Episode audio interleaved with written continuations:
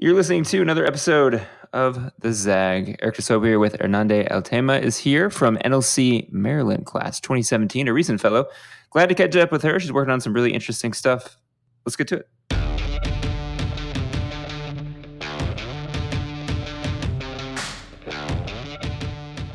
All right, so before we started recording, you were talking a little bit about DC traffic. How do you think DC traffic and LA traffic compare to each other? Um, I've only been to LA once, and so and that traffic was terrible. Luckily, I was not driving, so I was merely a passenger, and so I definitely didn't. You know, first time being there, I was just looking around, but um, luckily it was a short drive, so I didn't really have to endure too much um, of that kind of traffic. But DC traffic is just crazy because of the loops and turns and just various potholes and just construction, everything under the sun happens in DC traffic. and then are you born and raised on the East Coast? How long have you been there? Yes, I'm born and raised on the East Coast. I'm uh birthplace is New York and but I've been in Maryland since third grade. So I consider myself a Marylander um, to my heart and core and soul.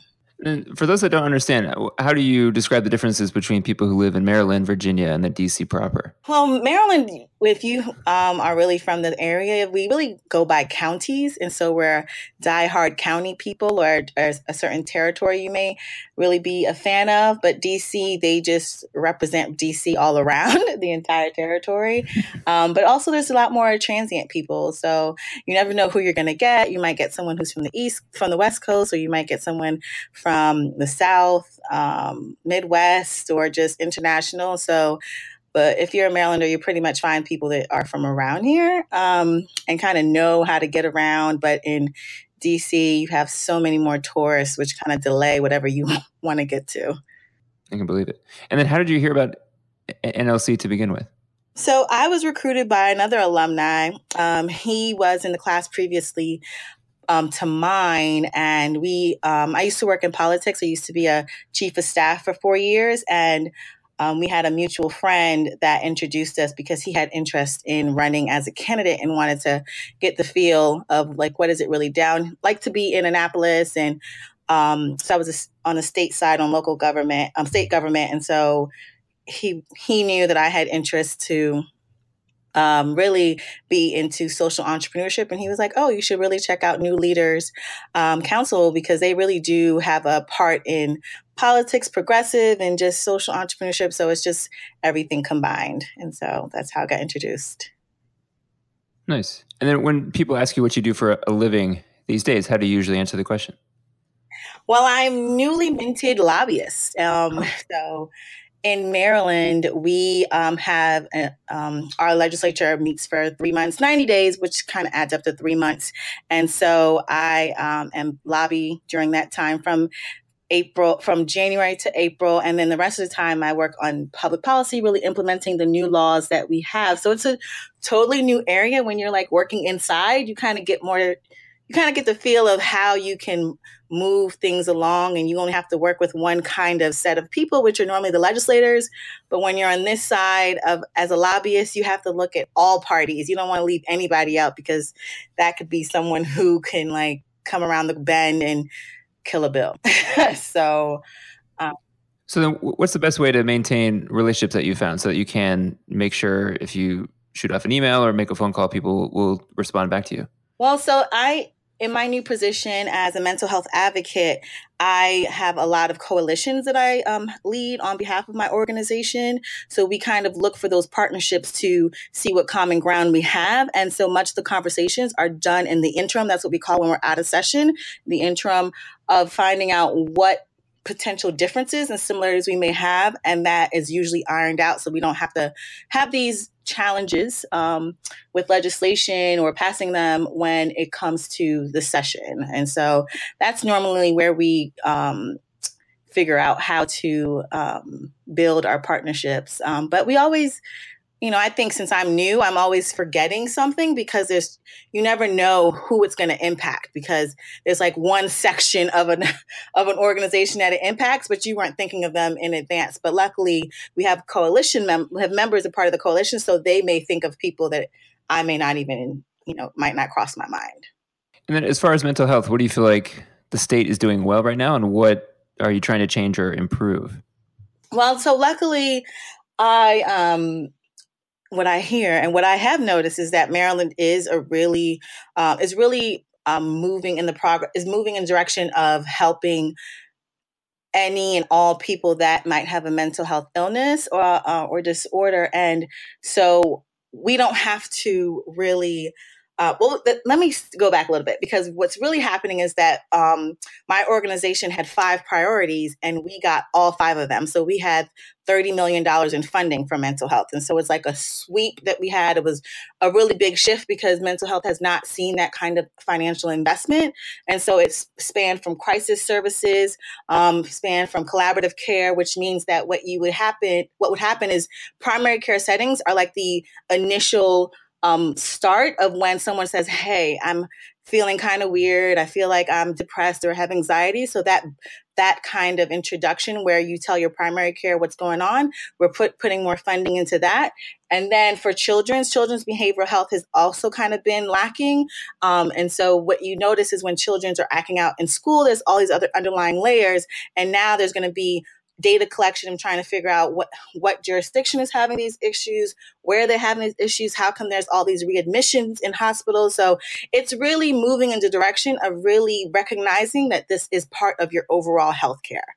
And so we're in a great time period when it comes to mental health to really move forward in all for all various peoples and so it's it's, it's i'm excited just because i it's a, a slam dunk thus far but we're just going to make it a slam dunk every year and then, in your mind, then what makes a great politician or legislature? Now that you're interacting with folks in these ways, what traits and people do you now really want to see when you make uh, votes down the road, or when you're encouraging other people to run, or if you even consider yourself running? Like, what are the things that really stand out to you when people do the job well?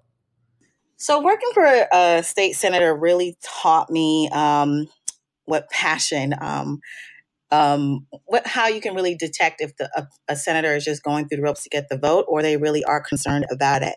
And so what I noticed with the senator I work for, um, she was everywhere. Um, she knew her her you know each county she knew people within the school um, and and the thing is many times people would call us out of the district and say hey i know your senator really works on this issue. Can we get her on our team? I'm not her constituent. Can she really help me? And then we end up helping them as well. And so it's when you i think a good legislator or a good politician is when others feel that they can benefit from you even if they don't get to have your vote um, in the long run, right? And so we were able to, I mean, of course, you try to have professional courtesy and not help those individuals um, all the time and try to, you know, refer it back to their original um, legislator. But to know that you are a champion in issues, um, no matter where your um, constituents are, uh, is, is, really good for a, a legislator. And I would also have to say the other part about it is just fighting for a cause where you might just have not not be in agreement with your party. And so um, my senator that I worked for was um, had a lot of Republicans in her district. So, you know, she came from a district where, and she was a Democrat, and she came from a district where she did have to, because it aligned with her constituents, aligned with her own um, values, that she did vote a certain way. Um, and but you know, it wasn't all often, but it really does go to show that she thought about her constituents, thought about what was going on, um, and really did that analysis of how it, it would impact the overall, you know, state as well as her constituents. Makes sense. When we when we come back, we'll hear a little bit more about something else that our great guest today is working on. Stay tuned.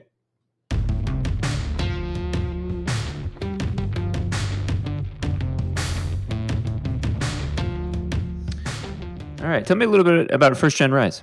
So, First Gen Rise is a blog that really targets first generation Americans, first generation college students, grad graduate students, and professionals. Um, I have I am all three. Um, so I'm a first generation college student, first generation graduate student, law student, and now a first generation professional. So there's lots of things that first gens don't know when they're in academia, and there's lots more things that they don't know when they are in um, the professional world, whatever profession they do choose. And so what First Gen Rise the blog the blog has allowed um, for is this platform for others who identify as first gen to get resources in how to excel when they're in school, how to interact with their professors, how to interact with their supervisors, how to interact with other people, and how to really embrace this identity of being a first gen. It's really about uplifting and actually getting you to understand that there are rules of engagement when you're trying to be in this world,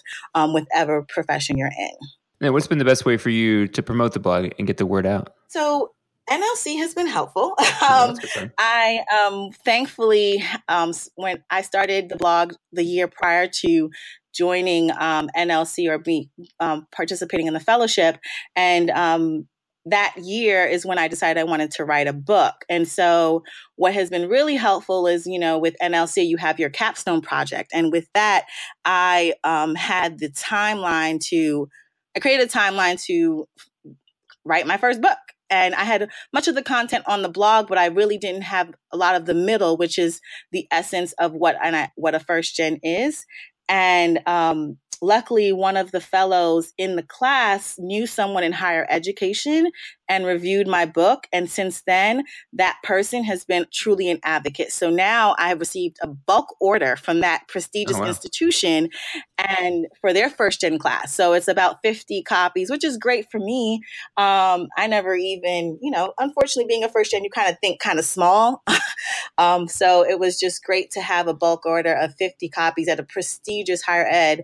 And since then, they're trying to now work into their curriculum in the first gen um, program how to have me be part of it, um, and also how to get them to interact with or um, be guest bloggers on my blog. And so that has kind of leapfrogged into other institutions reaching out to me, um, high schools reaching out to me, and just that, and public publicizing it on Twitter and, and Instagram, and just you know word of mouth. So it's been really, really amazing thus far. I'm always really impressed with folks who can see a book process all the way through. When you think back to putting all that together, what was the was actually the most challenging part of the mechanics of writing a full length book? Well, you know, I recently had a book signing April 15, and the moderator asked this a similar question, and um, and for me, it really was being vulnerable. You know, growing up, we were allowed. We I was raised not to um, share as much as I shared in the book. I really share how much um, loss and, and and and sadness and just vulnerability I had um, while growing up. And so, you know, many times I had reflect, um, kind of like repressed those thoughts, but I really had to reach down deep and really pull them out so that people can connect with it. And what I've noticed is that people do connect with the story because it's so real in their own lives. And so that was what really was hard for me is really, really opening up and kind of those wounds that I did not really heal um, to put it on paper. And if you could make any significant or very substantial institutional changes, let's say in the college setting, so that first gen students are, are better set up to, to go to and through college and grad school and beyond, but what are some of the the foundational institu- institutional things that need to change to make that happen?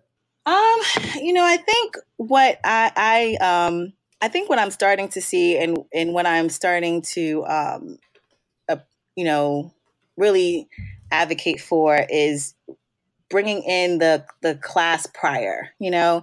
So I think, you know, when people start a first generation kind of uh, campus program or um, in my law school, we had an actual campus group that was first generation, but they really didn't keep it active. I think the institute, higher ed institutions need to make a concerted effort to really identify this group and speak to the students that need that extra attention um, because once you get them in it's it's great. It's wonderful to say like i have 20% of my class is first gens but when you don't sit down with them and ask them so what are you having uh, the biggest issues? You know talk to them and really discuss you know who are your who are your teachers? Have you met with your teachers? Have you looked at practice exams? Have you looked at you know reaching out to the career services? Because to be honest the goal of going to college is also being able to have um, something after college. And so that really should be mm-hmm. considered is not only getting them into the door, but through, like you stated, by checking in with them. Yeah, it'll be annoying for them, but in the end, it'll be much better because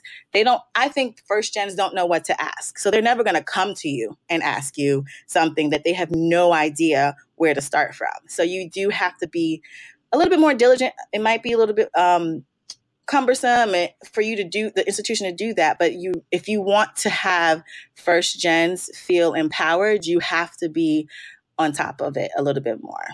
Nice. Listen give us the scoop. How can we uh, follow the blog? How can we find your book? What's the best way to uh, support you? Yes yes. So the um, first let me go back because i never you know thanked you to um, for being on the show and i really do appreciate having um, this opportunity to chat with you. Um, of course. And so now where I can be found, I am on Facebook, um, Twitter, Instagram. I have a YouTube channel under First Gen Rise. So that's First, F I R S T G E N R I S E. And the website is the same spelling, firstgenrise.com. And I can't wait to see you there. Sounds good. Well, we'll make sure to put that in the info for the episode. And thanks for coming on. Thanks for everyone for listening to another Great episode of The Zag. You can find all past ones, and there's a lot, over 70, in the iTunes Store, Google Play Store, SoundCloud, Spotify, Stitcher, you name it. You can find it. More episodes coming later this week. Thanks for listening. We'll catch you soon.